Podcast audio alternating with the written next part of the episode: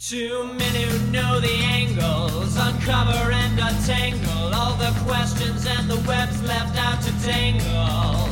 I'll be in nineteen sixty-two, last Wednesday's afternoon. They'll bend your ears with reckless self-abandon.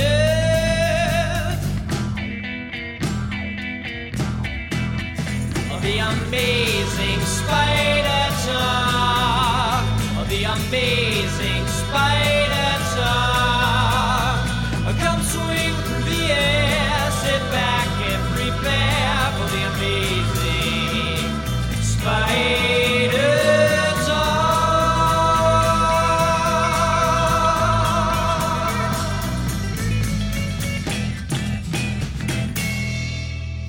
Hello, I'm Dapper Dan Gvozdan, and I own every issue of Amazing Spider-Man, including the annuals, which definitely count. And I'm mischievous Mark Ginocchio, and I too own every issue of Amazing Spider-Man, but the annuals, and may I say preemptively, Dan, those .lr issues, they definitely don't count. Well, we'll see. We'll see. They might end up counting more than we realize. Uh, but yes, everyone, well, welcome to the Amazing Spider Talk, the show where two fans and collectors uncover the strange, fun, and fascinating history of the Spider-Man comic universe. Thanks for joining us for this review episode of the Amazing Spider Talk. Today on the show, Dan and I are going to be discussing Amazing Spider-Man Volume five, Number fifty, Legacy number eight fifty-one or eight fifty-one, right, Dan? Legacy? That's it, yeah. Okay, sorry. Which is part one of the Last Remain storyline, not to be confused with the other Amazing Spider-Man number fifty, Spider-Man No More. This one is written by Nick Spencer with art by Patrick Gleason, colors by Edgar Delgado, and letters by V C's Joe Caramagna, and a cover by Patrick Gleason and Morry Hollowell. This issue was first released on October fourteenth, twenty twenty. What's new?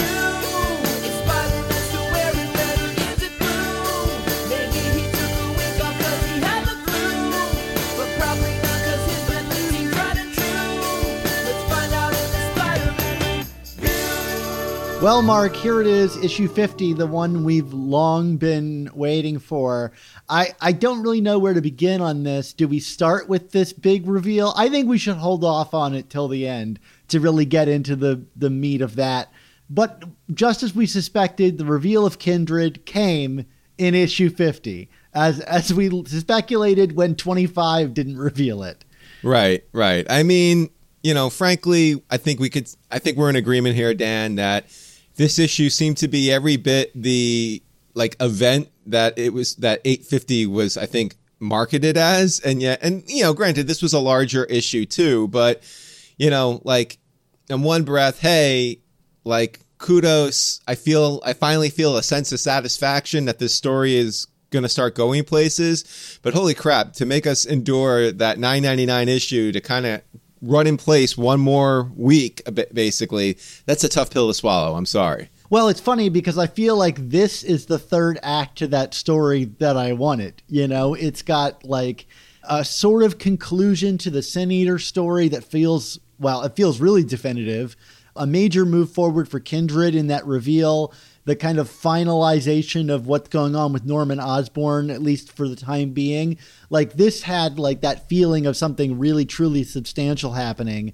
I think eight fifty didn't have, and I get it. There was a lot of story to move forward, but I bet it could have been streamlined, you know, here and there and really kind of, you know, landed it on there. But I do appreciate them releasing these just a week apart. I think if we waited two weeks, it wouldn't have felt like, like quite the slam dunk or ever the layup that, that it was. And so at least editorial knew that there was some need for haste to get this issue out on the heels of uh, the, you know, eight, eight fifty or, you know, forty-nine or whatever you want to call it. And so for, in that regard, I think they were aware and did the best they could without giving us a sixteen dollars book.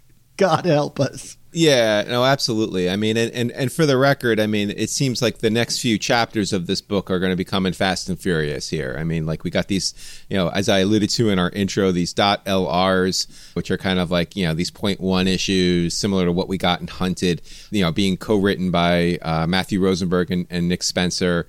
Uh, and I think one of those is coming next week. And then we got another A S M right after week right after that. So, I mean, like, you know, clearly... You know, all of the machinations and, you know, there's that great C B R interview with Nick Spencer that uh, we were talking about on Twitter earlier this week, Dan, which, you know, kind of puts some context into what we're going to be talking about in this, with this issue today. I mean, it, it's it's very clear that, like, you know, we are now, to quote Doctor Strange, in the end game in terms of this Kindred story and Spencer finally getting to do what he's been building towards since issue one of this of this volume. Why don't we get a little further into it? Let's. Why don't we start first with the art? Because I think Patrick Gleason creates a mood from the onset in this story that is very unique for this title, wouldn't you say? Yeah, I mean, this feels like a horror book, you know, more than it feels like any kind of superhero title. I mean, most of it is graves and corpses and possession and... souls and demons and stuff like that. I mean, we are really entering pretty uncharted territory here for a Spider-Man title. Even if you want to talk like One More Day, I don't feel like that story was as interested in the horror element of that story more than it was about the kind of like moral question at, at the heart of it. And so this feels like, I mean, if you thought like, you know, the, the original Sin Eater death of Jean DeWolf story was dark, I, I feel like this, sto- I mean, I think that story still has like a really dark opening, but the territory that this story occupies already feels unique to me, you know, enough that you and I talk about like Craven's Last Hunt. Great, great story, does not feel a lot like a Spider-Man story because of its level of darkness. And for me, this feels like it occupies a similar territory as like Craven's Last Hunt. I mean, it's pretty violent and dealing with subject matter that is not typical for a book like this. It's funny you just said that because I was re- literally about to jump in and say, well, Craven's Last Hunt's kind of got that, but you're right. It is a different vibe. I mean, I feel like this is a far more macabre story. I mean, like, I, I think visually, tonally, if there's any comparison, and this is not technically a Spider-Man book, but I guess it's in the family, it kind of feels like that Carnage book that Jerry Conway wrote a couple of years back. It's it's it's like a gothic darkness instead of just like a tonal darkness. You know what I mean? Like this fan, and I mean all the way down to, you know, without jumping too far ahead. I mean, you know, the the the the, the skeletons and the cadavers at the dinner table, which we'll we'll get into the significance of that obviously when we get to it. But like, you know, this is this is a really creepy book filled with very, I mean, it actually feels like a Doctor Strange book too. I would say, you know what I mean? Like it's like, you know, filled with these kind of like demonic visuals, but in a way that One More Day definitely wasn't, that still felt like a Spider-Man story grounded in, in a certain reality. It just so happened that reality was kind of Mephisto's reality, if that makes any kind of sense. But what about that story makes sense? It's definitely a very unique vibe. And, you know, I've heard a lot of people kind of talk up the arrival of Patrick Gleason to this book. And I've, I honestly have felt his art to be nice and and interesting, but like this was the first time I was like, oh wow, this is this feels like we're finally getting this artist's unique take on on a story, and uh, I'm here for it in terms of having an artist kind of impress himself into the story in a, in a, in a different way. So good stuff. I feel like he really balanced both elements of this story really well, the kind of like over the top demonic worms and darkness, and the kind of grounded human stuff. Uh, this, we'll talk about the scenes with Norman, but I feel like, you know, he's balancing the kind of bombast of the Otley stuff with the grounded dialogue scenes of Mark Bagley and the character interactions. Like I, I, I felt like this is one of the strongest character scenes for Norman Osborn that we've gotten in a really long time. And I know a lot of people were really, you know, blowing up the Norman stuff from last issue, but to me, this is like really excellent character work. And, and lot, most of that comes through from Gleason's pencils. And I, I just wanted to say what amazed me about this is that he was able to get here um, as an artist. I mean, that's not to say that he, like, tonally I've ever felt that he was lim- limited, but his Superman stuff, from which I'm familiar with his work, is really hopeful and optimistic and warm and full of, like, you know, rounded pencils that really filled you with, well, glee, son. Kill me now. Oh. Uh, but, uh, uh, yeah, that was terrible. Th- this is a completely different tone, and and I really appreciate that he was able to get there. And I think he got a real big help from El- Edgar Delgado's colors. Those purples really filled this book with, like, a different kind of color scheme that, that I thought was really uh, excellent. Although I have to admit, what color is Kindred's outfit? Because in issue one, it's like this reddish orange color. And in this issue, it's this reddish orange color. And I feel like everywhere in between, it's been purple. And if it's because the whole overall color scheme is purple, they tr- give it a different color, fine. But I do get frustrated that I'm not really quite sure what color Kindred's color scheme is. That's just because you're still pining on your uh, on your other theory about, you know, the clothes that Peter and M J were wearing in the first kiss, and, you know, like, now it's kind of moving away from that. But whatever. Point being, yeah, that's a little frustrating. And I just just to kind of, like, put a put a bow on what you were just saying there about Gleason's art here. One thing that I do find to be interesting, you know, you talk about the humanity of the Norman Osborn scenes, uh, which I one hundred percent agree with. But what's kind of interesting is a lot of the off-kilter and unsettling gothic stuff, in addition to being associated with Kindred, is a lot of it's also associated with Spider-Man. Like, Spider, there, there's very little humanity to Peter's thread in this comic. Would you agree with that? What do you mean by that? I'm trying to kind of grasp what you're getting at. I, I just feel like like this is we're we're we're kind of being played. I feel like throughout this whole issue, we're kind of being placed in that weird dreamscape that Peter has kind of floated in and out of throughout this run, going back fifty issues now, so to speak. Like, this this there's very little grounded in reality, I feel, in Peter's interactions in this story. I mean, whether he's recounting it to Doctor Strange or whatever, but, like, it, there's a lot of, like, I feel stuff feels off balance. It feels uneven. It feels, you know, I was questioning at points, is this real? Am I seeing what's actually happening, or am I seeing what Peter thinks is happening? You know what I mean? Like, it's it's it's very unsettling, whereas I feel like in some of the Norman scenes that you were describing, even though it's Norman and the Sin Eater, who's this, you know, basically this this knight from hell coming, you know, doing the dirty work of of of Kindred here, like, those felt like real moments. Like, I wasn't questioning the reality of it. You know, does that make sense? Yeah, that makes sense. And I think this is actually a really good bridge to discussing the structure of this book, because I think that feeling that you're having is re- really comes a lot from not only the artwork and the colors, but also the way in which the structure of this is so, well, I, I don't want to say unstructured, because it's done with a reason, but we're in that kind of Spencerism of, of moving, jumping around in time and changing Uh, you know, narrators and perspectives. And, you know, if if you're to read that C B R interview, which I think we should talk about at the end of this discussion, because there's a number of interesting things in that interview. This is not to say that I think Spencer has a complete and total control over this book, because I think a number of stories have shown some things to be a little unwieldy for him. But I do, it does make me think that a lot of these structures maybe are being done intentionally to create what you're describing, is this dreamlike narrative where things are a bit more unmoored from what we're we're used to. And I've talked in the past about, you know, maybe that omniscient narrator that I complained about did, does actually have a purpose. But let's talk about this particular story. I, I've seen people saying online that they were very confused by the narrative here and how it jumped around. Did it work for you, or did you find yourself confused? And if you did, I guess, was that a good thing?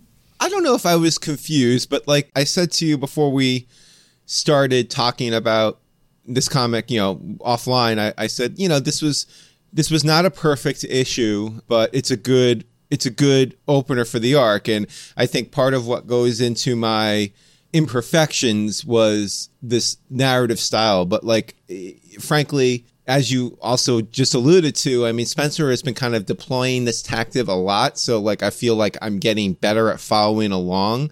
But, you know, like, there's it's there's still this uncertainty. And, you know, yeah, I mean, not to not to spoil anything, but, like, you know, I I feel like, as is also then alluded to in this interview, like, this is very, very intentional. And I think we're, you know, as the story unfolds, we're going to be finding out that the reason why so much of this narrative and these select issues has kind of been uneven and jumping around and ch- and kind of unreliable. It feels like an unreliable narrator is telling the story. And I think that's intentional, because I think we're going to find out that certain things that we saw with our own two eyes uh, and we're kind of being led to believe were truths and realities are n- going to turn out to not have actually happened the way we saw them happen earlier in this book. And so this is by design. And, you know, I think when when maybe when all the pieces are put together and things are revealed by the, the, the writer as we push along, it's going to be like, ah, okay, now that makes sense. But in the moment when you're reading it, it's just because, like, there's a reason for it doesn't also necessarily mean that it's easy to read and enjoy, always enjoyable to read when you're kind of like having to go back and forth and back and forth. Like, okay, I think I figured out the timeline here. So, you know, like I said, it's not confusion as much as like, here we go again, like Spencer's doing it again. So let me kind of brace myself with the Spencer mindset now and and and be prepared to do a little extra work in going through this comic. I think I felt similarly to you, and the kind of pages that really summed up this issue for me and the kind of headspace that I was in was, was one page with the twelve panels of Spider-Man falling out of the sky and then crashing into the dumpster. And I think that's kind of how we're supposed to feel. It's just kind of bombarded with a lot of imagery and a lot of things happening, kind of just uh, unmoored and, and, and kind of set off on our guard. And And and that it moment has a lot of questions for me. Like, is this some kind of mystical thing that's happening to Spider-Man? Is it this kind of Spider-Man two-esque impotence that's causing him to kind of fall out of the sky? There's just something off here. And we're not putting our finger on it just yet, but he wants you to feel that way. And I thought, just to get back to the art, I thought the pairing and how Gleason handled the scene, his Spider-Man is kind of like David LaFuente's Spider-Man from Ultimate Spider-Man, with the big eyes and kind of exaggerated cartoonish figure features while still being realistic. But throwing him into like the muck and the grime like this in such a physical way, such a real, tangible way, with also his kind of cartoonish look, to me is a combination of both those worlds, the the elevated and the grounded. And it has me really thrown off about which direction to go in. Is Kindred a mystical creature? Is he a grounded real world element that we should believe in? These two pages to me put me in that headspace that allowed me to kind of go with the rest of the story. Well, let's talk about seeing Kindred here. Kindred alarmed? I mean, is is it is it is it worth an alarm here?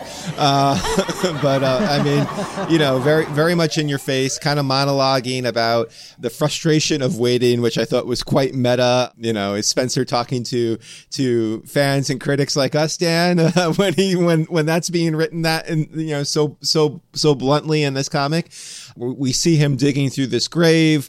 You know, we're, we're, it's kind of building and building and building. It's like finally, you know, he's basically saying, I'm I'm ready to reveal myself. And then, you know, we kind of pull back and we see the grave of Captain George Stacy. So maybe all of those lookouts, you know, we've been talking about since the beginning of time here uh, are, are, are paying off in some kind of way.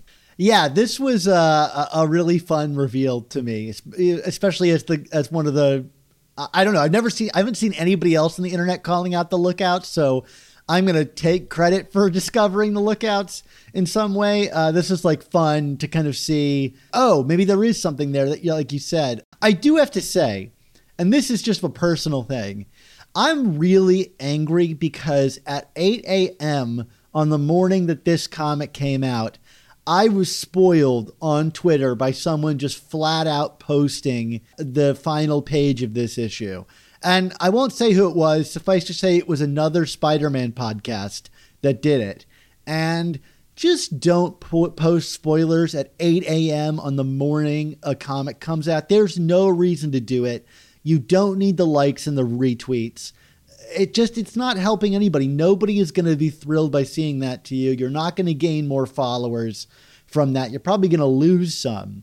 But here's what makes me upset in regards to this George Stacy thing is I think this is a really clever misdirect uh, that I didn't get to experience in the moment because I already knew who Kindred was. And while I was still thrilled by it and the implications of it, I'm curious more, Mark, what did you think when you saw this page?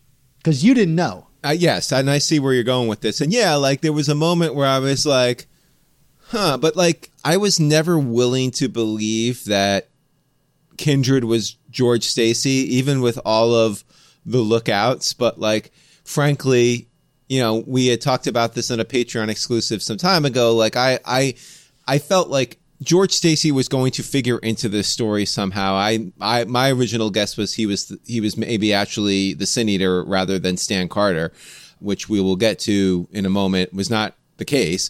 So I thought maybe like I was like, whoa, did I? Am, am I like you know? Because at this point I was still kind of holding firm to who I thought was Kindred, based on the evidence and the way the character kind of has been characterized so far. But I was like, hey, am I going two for two here with my predictions? That was my initial initial uh, uh, read of the of the situation. And yeah, I mean, it was it was a it was I don't want to say a great reveal, but like it was it felt like all of the kind of, you know, amateur sleuthing that you and I have been doing on this podcast over the last few years. Like it it, it felt like like an I don't want to say a nod. It wasn't a nod. I mean, it's the story, but like I, there was some vindication in seeing, okay, like we weren't just making this up and creating something out of nothing, a la the way we may, may have done during, say, the Goblin King storyline, where we were kind of like holding firm to the idea that, well, I was holding firm to the idea that it was Nor- Norman Osborn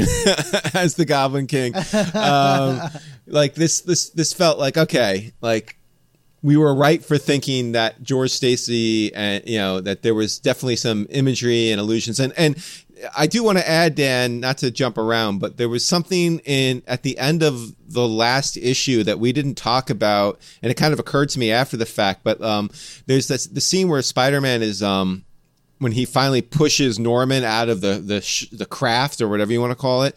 And I, I actually interpreted that as kind of like a reverse of the Captain Stacy death scene, because, you know, Stacy is putting himself in harm's way by pushing the little boy. And, you know, and it's a similar kind of push with the two handed push out. So I, I felt like, again, like that was probably another nod to that scene, and that Peter pushing Norman out the out into danger was kind of like the, the reverse of that, and kind of what brought on like the final step to bringing on Kindred in, in terms of like all this allusions and, and imagery and whatnot. So just wanted to throw that out there to your yeah, other. That's an excellent find. Yeah. Yeah. So to your other point. Yeah. Well, let's like, why are we spoiling stuff? People, come on. Like you gotta, you gotta, you gotta at least give people an opportunity to read the comic for themselves first before you start po- spoiling stuff. I mean, I, I, you know, I typically don't get to, especially during the pandemic, read the comics the day they come out. So like I, I try to avoid social media where I can. And if I know someone's posting spoilers, I try I unfollow them pretty quickly. Uh, so bad stuff doesn't come further down the line, but you know, like don't do it, people. So do we want to jump to this Norman Sin Eater scene? Cause I think this was a key scene as well. Yeah, for sure. I mean, you kind of got us there by talking about the push. So let's talk about uh, what happens after the push. So this is a flashback, although I don't know that we necessarily know that quite at this point in time. So we're back in the moments, I, I would suspect, immediately after the events of eight fifty, where Norman has hit the water. And it's revealed that, you know, truly the Sin Eater was not really stopped by all that cement. He is... already pursuing Norman Osborn down in the sewer system, I guess, whatever whatever Norman's plan was regarding E S U. And I thought that this is all this stuff with Norman in this book, for me, was the real highlight of this book. I thought this was, like I, I think I had said earlier, some of the best Norman writing. You know, that makes itself really apparent, I think, when the Sin Eater shows up and Norman kind of starts pleading for his life. And I just thought every line was chosen really carefully. And it was fun to read Norman pleading for his life and trying to win Stan Carter over to joining him a la the Emperor from Star Wars. Together we could rule this galaxy. Yeah, right. Always. Um, it's always together we and, can and, rule. yeah. Yeah, right. Well, that's what happens when you're not at the upper hand. Although I guess in the instance of Star Wars, Vader had the upper hand quite literally because Luke lost his. But we won't go down that road. But yeah, I love this this scene, and then watching Norman kind of flip, where you realize it was really just kind of a, a you know a gas to try to kind of gaslighting Sin Eater. And uh, anyway, I, I love this scene. What did you think about some of the stuff here? Oh yeah, I mean this is this is perfect. This is this is Norman as I want to read him in terms, you know, it's it's all of his madness and mania, the begging and the pleading, which kind of leads to like just him laughing it off and being like, I can't do that. You know, I can't keep the charade up. It's just it's it's it's perfect. And and you know, like Gleason captures it really well in terms of like kind of just the different contortions and turns of character that we get here. I mean, everything is kind of, like you said, the words, the words are chosen, are chosen perfectly, and the visuals are chosen perfectly, uh, all the way through him finally kind of pulling up the mask and saying, okay, go ahead, kill him. I don't need him anymore, which is, uh, I, I, I mean, you know, it's so funny because like in some ways, like Norman has been pining to get rid of the goblin madness for, for, for a while now. That was kind of his story, uh, headed towards the end of the Dan Slott run uh, a few years ago. But w- how did you take that line of, of text there in terms of its meaning? I mean, it's a really interesting line of text. And I thought Gleason or whoever came up with this did a really interesting thing with the mask being held over Norman's face. And you get that green eye that shows through it. And to jump ahead, when after he's cured, or whatever you want to call it, cleansed, his eye is blue when he looks through the mask, and it's a really nice touch. I guess for me, the idea is that Norman has kind of realized that after all this time, his madness is more of a like a crutch than it is his strength, and that he can be strong when he's sane, and he doesn't need the goblin madness anymore. Like he says here, I've been he was the head of S H I E L D and all of this stuff. And it, it, does he, does he truly need the goblin persona anymore? I don't know if that I buy that, because Norman's just an insane guy. I mean, maybe not anymore. I just thought it was a really interesting line. I, I, I'm curious to see that play out, if that's, because that line was very deliberately written. And I, I wonder where Spencer is going with that, because it's a concept for the character that I've not seen before, that he like, he almost admits before he's cleansed that he's been, he's moved on in some way. And I, I, that's really interesting to me. Let's just move on to the next scene. Uh, reunite uh, Spider-Man and Doctor Strange. So, and we kind of knew this was coming from previews and, and solicits and stuff like that. But just for additional context, there was that C B R interview we've been referring to where uh, Spencer talks about kind of his fondness of pairing the from the J. Michael Straczynski run and Doctor Strange. I mean, although, I mean, a lot of that was more on One More Day, right? I mean, or I'm, I'm trying to think back to that arc. I mean, there was also the Loki story, right? Was Doctor Strange involved with that, or am I misremembering? I believe so. I think, you know, Doctor Strange allowed Peter like access to defeating the mindless ones and stuff like that. I'm pretty sure that Doctor Strange is involved. You're talking about like issues like five hundred and five hundred one. Right. Correct. Right, right, right, right. I mean, frankly, even without the J M S connection, I mean, like, this is something fans of the M C U, I mean, like Spider-Man and, and Doctor Strange have kind of been paired off in, in the most recent Avengers movies. Like this is this is not a, a unique pairing, I think, for modern readers to see, but it's kind of fun to to bring them together here. I don't know. Like I also kind of felt like this scene was also reminiscent of, not to mix my media here, but like that the, the scene in Avengers Infinity War where Hulk kind of goes crashing through the the you know the the the Sanctum Sanctorum. I mean, I know it's not exactly the same, but like that idea of kind of like arriving at Strange's doorstep, like, you know, beaten beaten to crap and and on, you know, like kind of looking very worse for wear, kind of brought me to to that scene uh with the Hulk with Bruce Banner in in Infinity War two. So I don't know if that was an intentional nod or not, but Like I said, like these are, these are characters that have interactions and visual cues and other media that's far more popular than the comic books. Uh, so I'm sure bringing it in here is not is not a major leap of faith. Yeah, no, absolutely not. Um, so so back down to the Sin Eater again, who now is Norman Osborn-less. I guess Norman is sitting there laying in the water, having been cleansed. Let's talk about that really quickly. Like, do we think Norman being cleansed? I mean, how long does this hold? To, to me, this seems like potential for a significant moment in the history of Norman Osborn as a character. Yeah, I don't buy it. I, I don't buy all of the characters that have been cleansed by the Sin Eater, that this is going to be a long-term fix for these characters, you know? I mean, not that we necessarily need to have resolution on oh, what was the, the the the stable of villains that we got a few issues ago, the uh Lethal the, Legion or the whatever. Lethal Legion. I mean, you know, we're we're not pining for answers about them per se, but I, I just don't see it. Just like I don't I'm sure Juggernaut will be appearing again in X-Men or wherever else. I mean, you know, like it's just like this there's no way.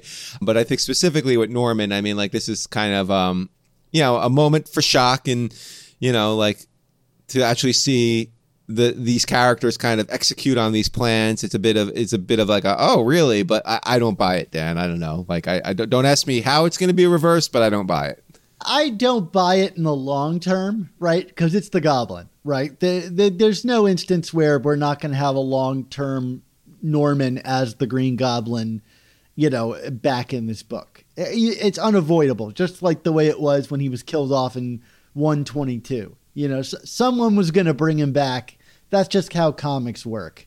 But I do hope that this is a an opportunity to do something new with Norman.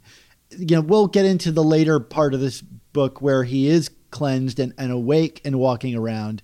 But I did think this was a powerful moment of just seeing him face down in the water, thinking that maybe this chapter ha- has ended. Now, certainly the Sin Eater thinks this chapter has, has ended and is now pleading with Kindred to like answer his prayers and, you know, give him what he wanted, which, you know, Kindred implies like a seat at his throne, but that's not really what's going to, going to happen here. And Kindred shows back up and he turns the sins that the Sin Eater has collected into these like sin monsters and turns them back on the Sin Eater because, and this is the one part of the issue that really didn't click for me, is the idea that the Sin Eater has not yet res- like repented for killing his partner, which I believe is a story that was introduced in the Sin's Rising prelude.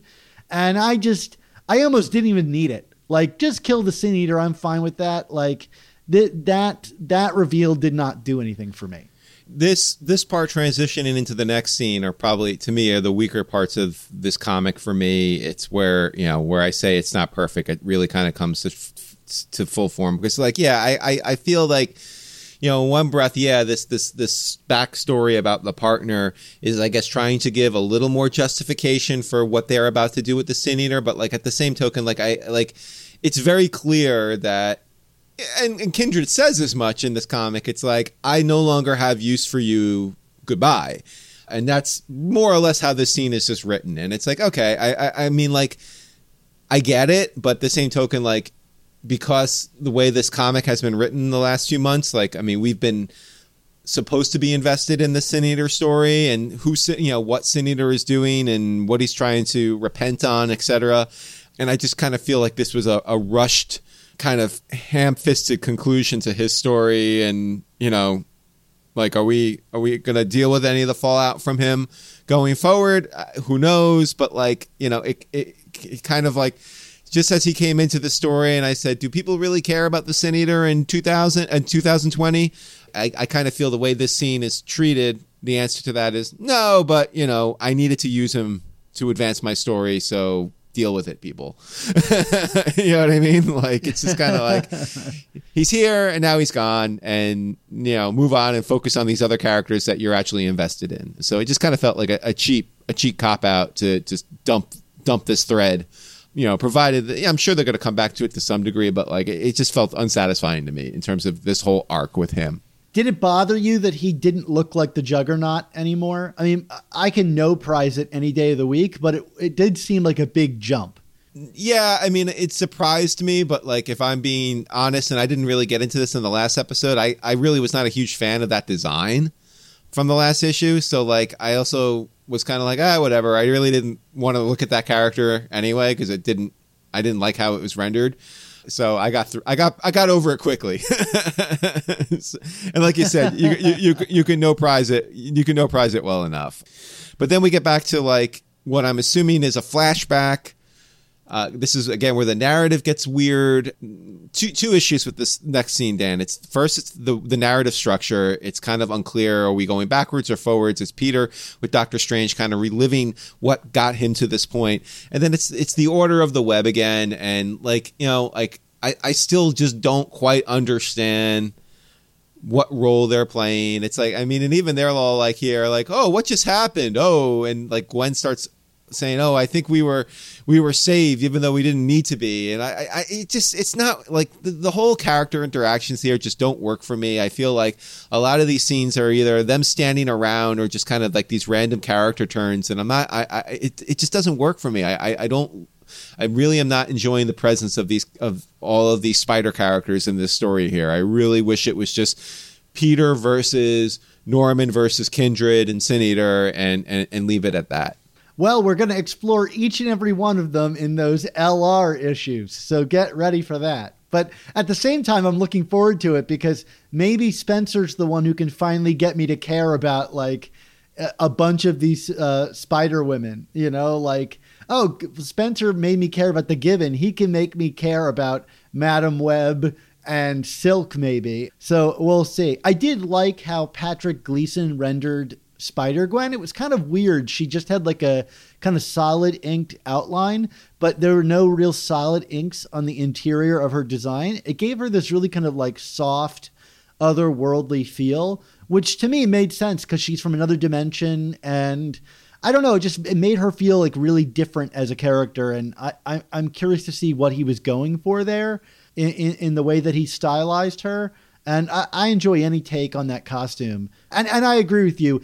Gwen's speech about being rescued, I didn't get, like, who was doing the rescuing? Didn't they do the rescuing of Peter? I don't really get, like, what was going on there. It then ends the scene with that big splash page of, like, all those sins attacking them, which looks like just, like, a bunch of guts just, like, splashing itself all over the, the page.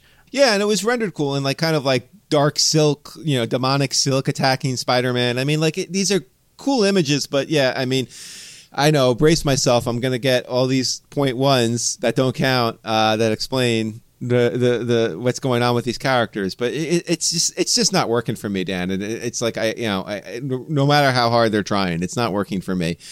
After Peter, like, recounts all this to Doctor Strange, we get I, this was probably my favorite line of the whole book, even though it's kind of it's super meta and has many different meanings. It's, it's Doctor Strange basically saying, whether it was to save lives or not, you made a deal with a demonic entity.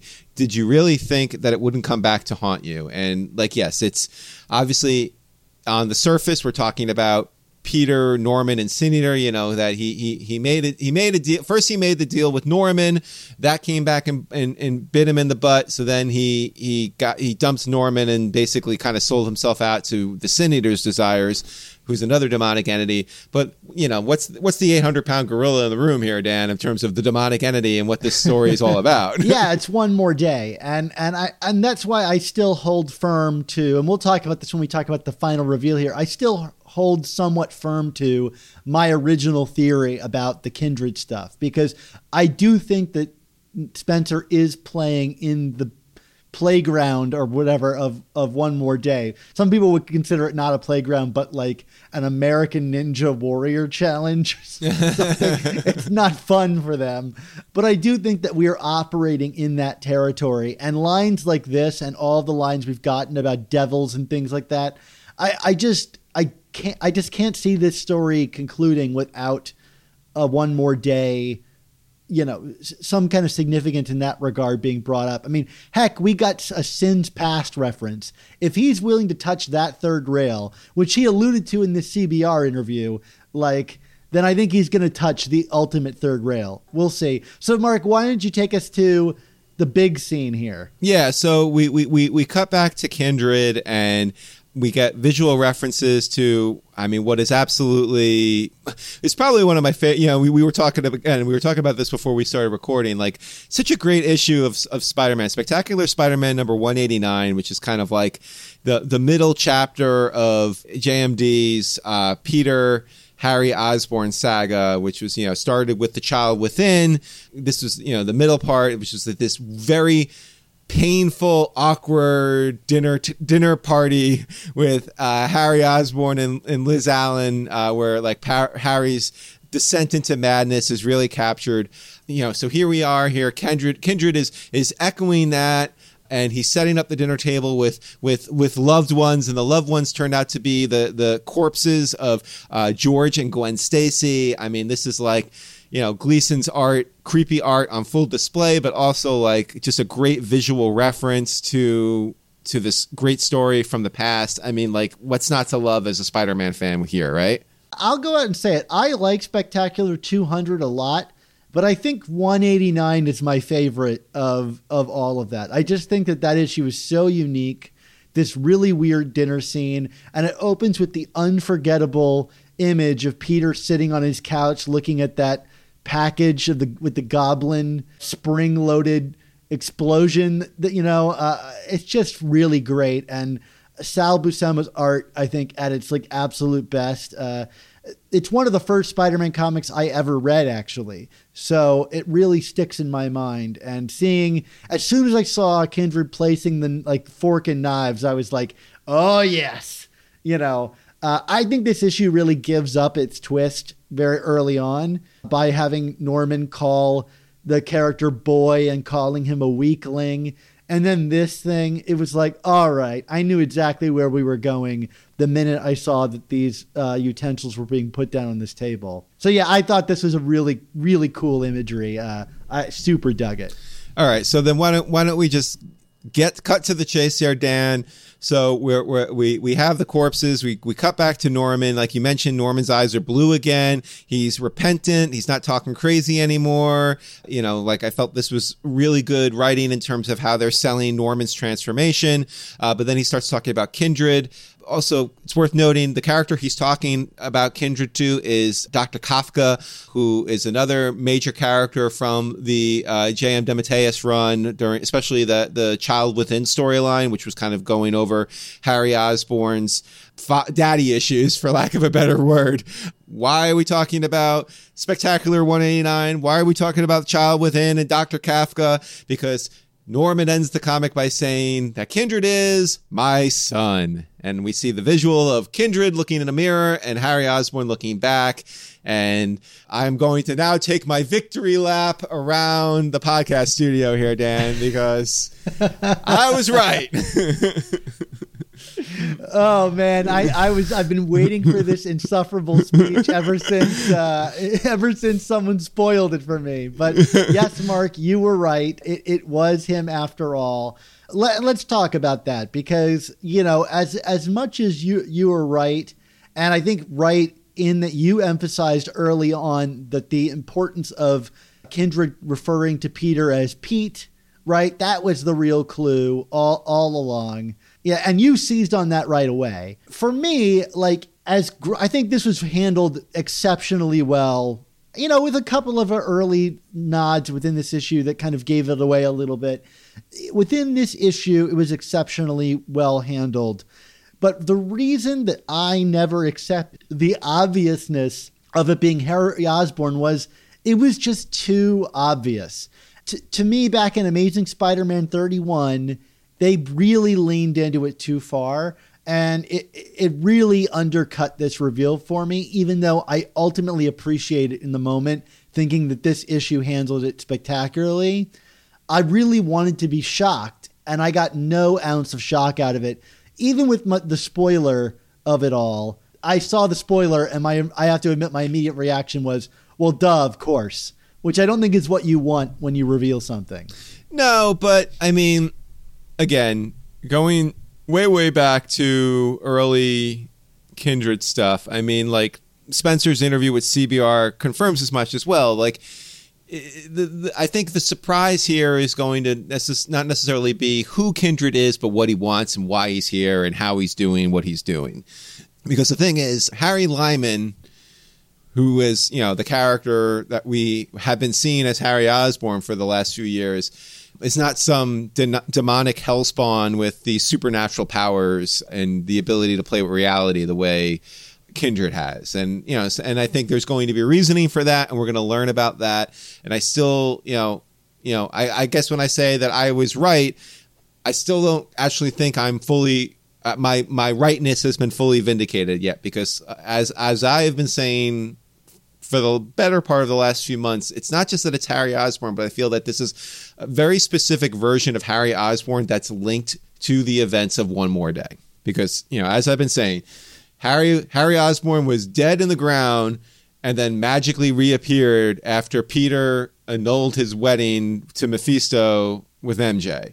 And the, and and the fact that this is all being spurred about by Peter and M J getting together in the first issue of Amazing Spider-Man, whether that bears to be what the reality was or not, which we might learn is not the case. I I, I think there's there's reasoning to this, and, you know, the fact that Harry has these demonic powers, I think, demonstrates that this is not the Harry Lyman that we have been seeing in the comics for the last few years. There's something else going on here, and that's where I think the story is going to start fleshing that out. And I really hope that you're right, and I think you are. And, and Nick Spencer says as much in his C B R interview. He says, uh, quote, "I knew the reveal was the beginning of the mystery, not the end.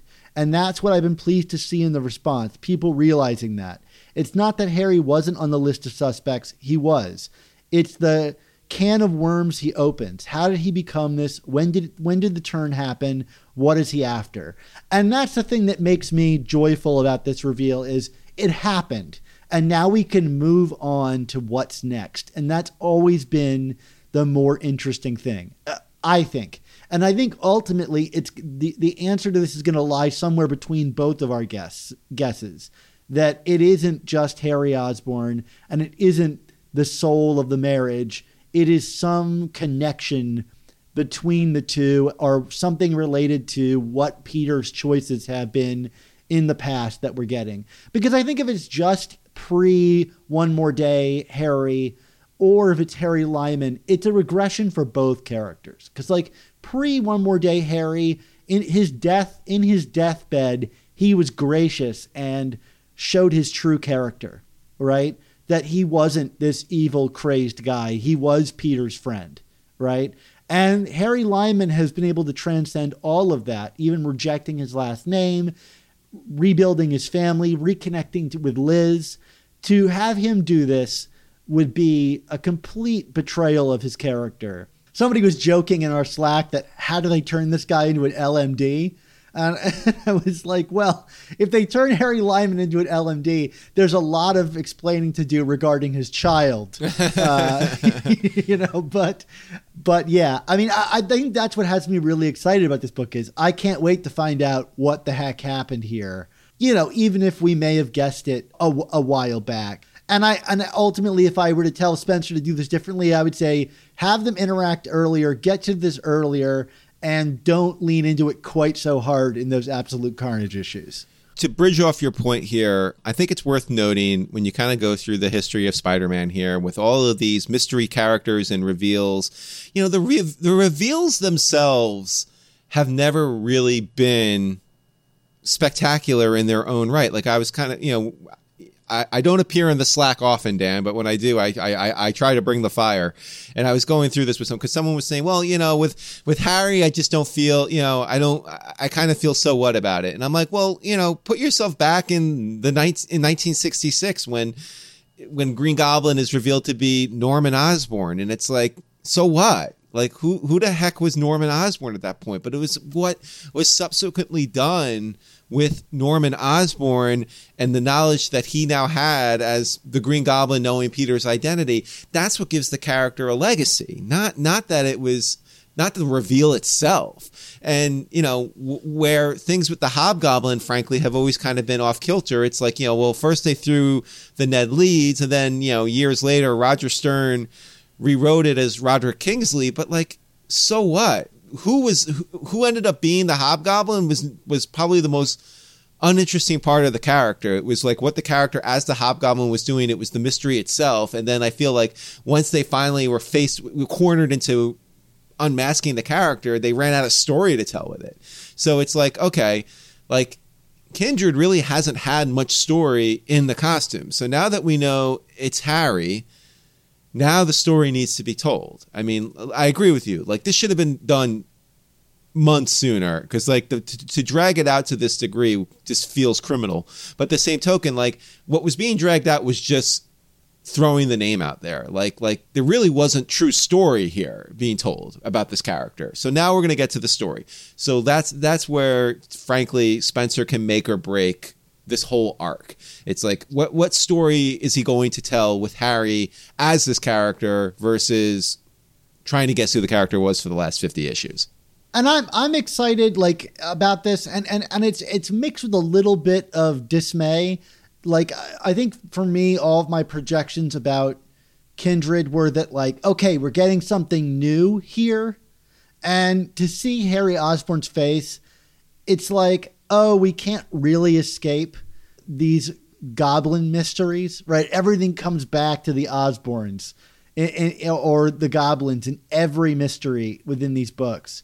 But at the same time, you know, it does feel like familiar ground, and it's going to play within themes of Spider-Man. And Spencer really has dubbed himself Mister Fix-It. So if he's going to maybe fix something really like elemental that makes Harry an interesting player again, I, I'm for it, because I don't know what you do with Harry Lyman. You know, that he wasn't in this book, I thought was like actually good, because it is weird for the characters to be hanging out with the same friends their entire lives. Like, as adults, you kind of move on from the people you spend time with. And it felt like Harry Lyman had earned that. So, you know, it is interesting. You know, we're getting a new character ostensibly, and we'll see where how it all shakes up, even if it's within the trappings of the old. You know, maybe there's an opportunity to redeem some kind of narrative momentum with, with Harry here.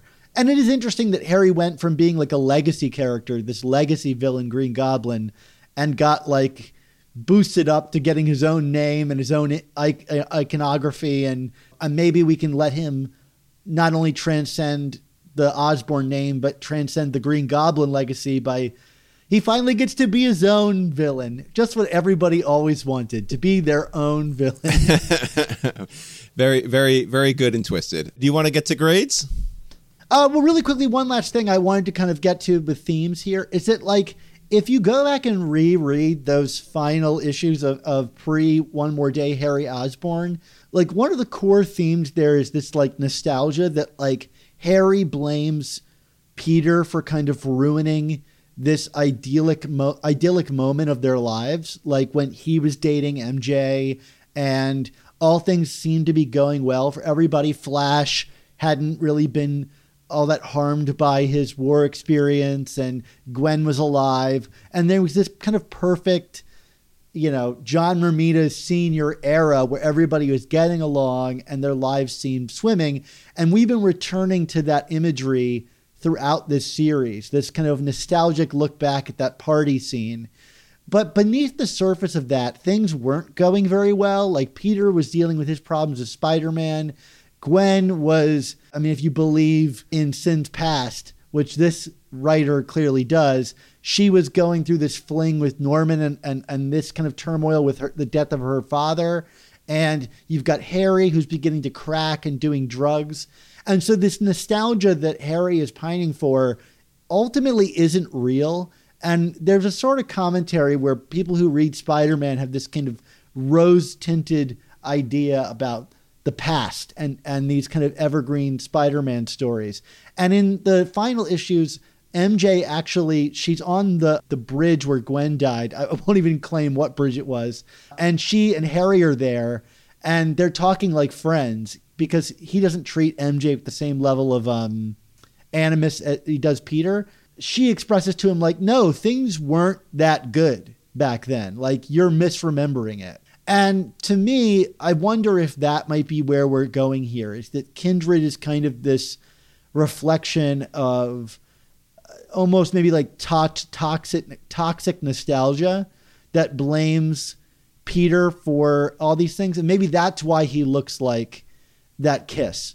You know, he may, maybe there's something about him that is pulling forward all of these elements from Peter's past that are remembered for something they really weren't. And that's something I feel like maybe we're going to explore, and why we've been flashing back to all those images of the past and the images of all those people dying as a direct comparison of, like, you know, Spider-Man is, is at fault. That's the great sin, is he destroyed our innocence. And, and Norman even talks about that, right? And Kindred, when they had that conversation in Amazing Spider-Man thirty-one, is the idea, like, that Norman is really good at corrupting innocence, and Kindred modeled himself after Norman.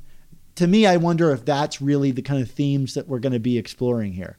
What do you think about that? No, I, I that's that's some great that's some great pull in there, Dan. I, I think that's that's that's pretty spot on. And we literally got the flashbacks to that era throughout this, you know, the, these books. I also think, I mean, just to kind of add one more shade of history here, it's worth noting that I found this in going through some old interviews for when I was writing my book a few years ago, that apparently one of the proposals from J. Michael Straczynski for the One More Day reset to kind of get out of the marriage was to kind of was literally to reset the book to that timeline.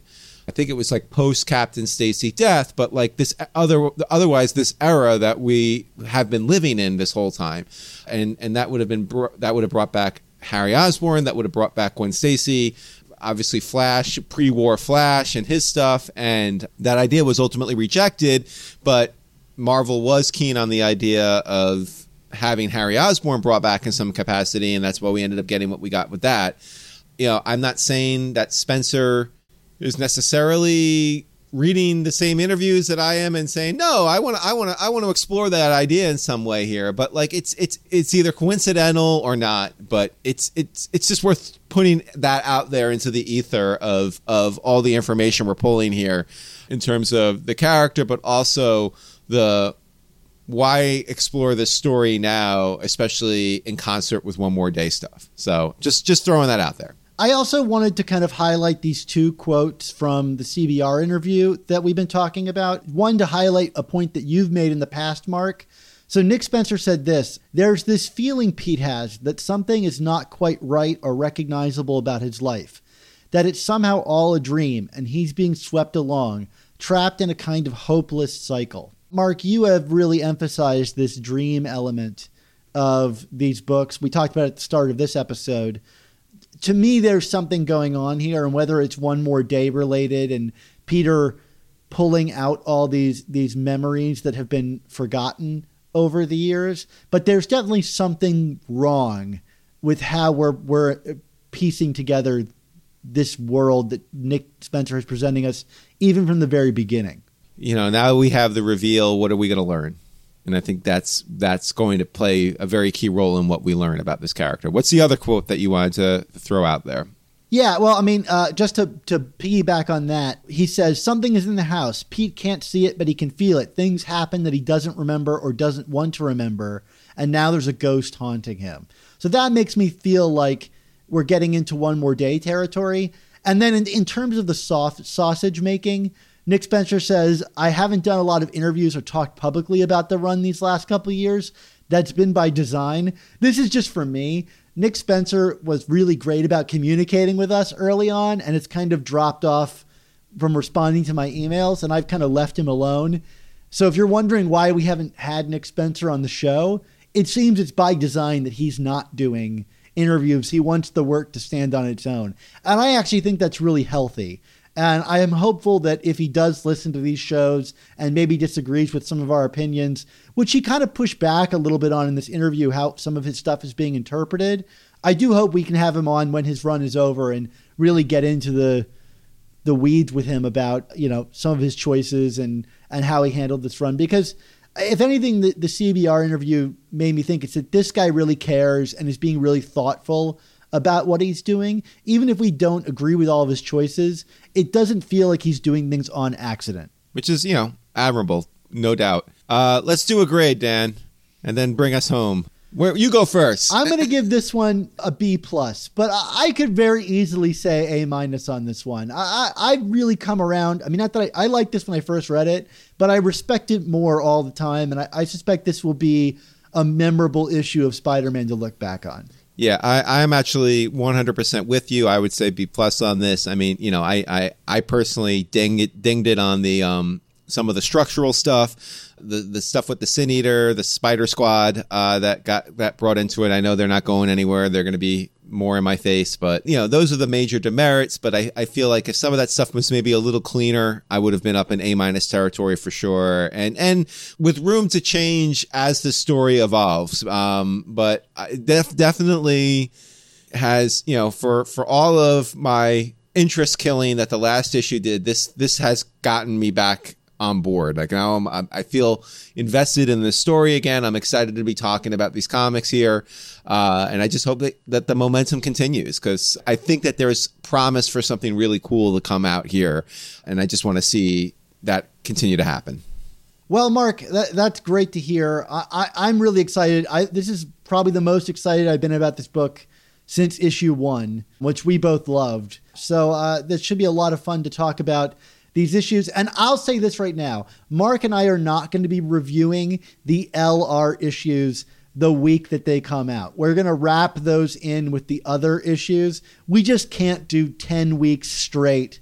Um, it's just a lot. It's a good time to be a Spider-Man fan, especially if you have the wallet to afford it. I mean, the rest of this year is going to be just a blockbuster, I think. I'm really excited about it, but I don't think that we're going to be able to cover it quite as granularly to, to the issue, to the page as you want. Yeah, yeah. These past two issues have been monster issues, and these have been longer than usual shows. And I think these issues deserve these kind of discussions. But boy, we can't do this every week. It would be be a lot, of, you know, along with all of our other content. And we have some really exciting content coming for you guys. Do we want to reveal this to, to the people on Patreon? Rick can edit this out later. Edit complete. Mark, why don't you take us home?